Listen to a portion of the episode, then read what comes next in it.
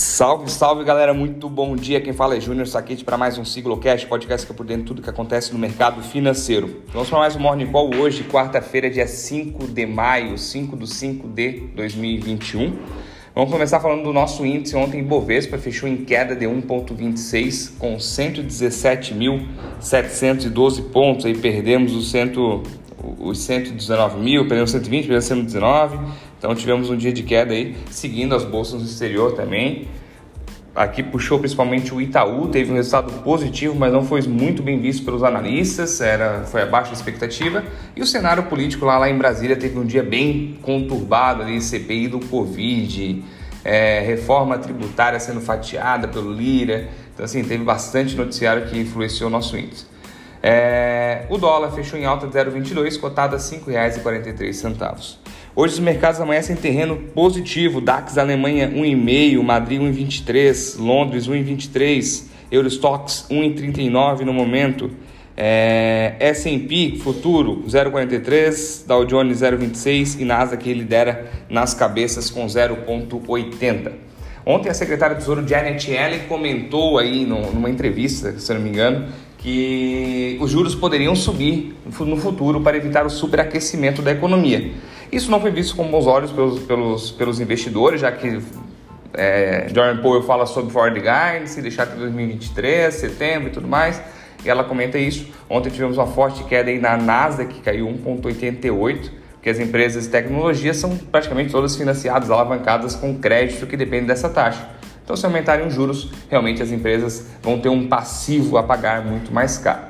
Mas, logo em seguida, acho final do mercado, ela voltou atrás, disse que não, não foi tendenciosa, foi falando sobre juro, realmente não, não, não, não é o que ela queria passar, e os mercados voltam ao normal. Investidores continuam atentos na temporada de balanço, que continua impactando os mercados por lá cerca de é, 90% dos resultados estão vindo acima da expectativa.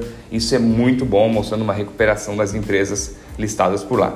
Na Europa tivemos alguns targets para alto de lá. O PMI composto da zona do euro veio 53,8 acima da expectativa, que era 53,7. Então, quando vem acima de 50 pontos, mostra uma expansão da economia de, no, no, setor de, devido que o PMI é, puxa esse índice. Na Índia, a Índia teve, desculpa, na Índia não. A Índia vai injetar 7 bilhões de dólares aí para ajudar nos bancos, financiar a compra de vacina, construção de hospitais.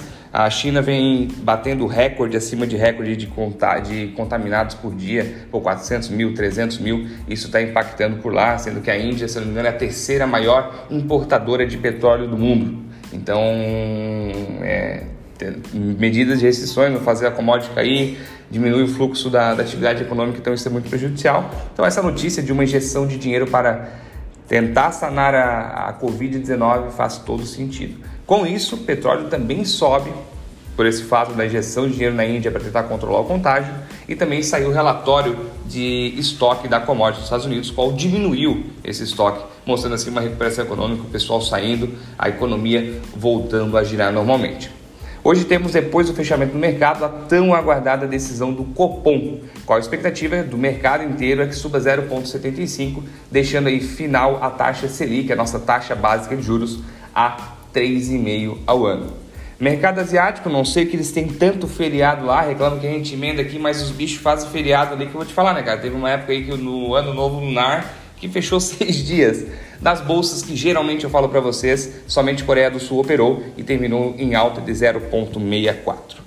Pessoal, por hoje é só, aguardo vocês no nosso Morning Call amanhã no mesmo horário, no mesmo canal. Tenham todos um ótimo dia, bons negócios. Nos sigam nas redes sociais, Instagram, arroba Siglo Investimentos e no nosso canal no YouTube, Siglo Investimentos. Ativa o sininho que todo dia tem vídeo novo lá. Esse Morning Call feito em vídeo. A gente também tem uma semana, eu apresento, uma semana meu sócio Jean apresenta. Então, vai ter, vai estar bem informado em todas as redes sociais.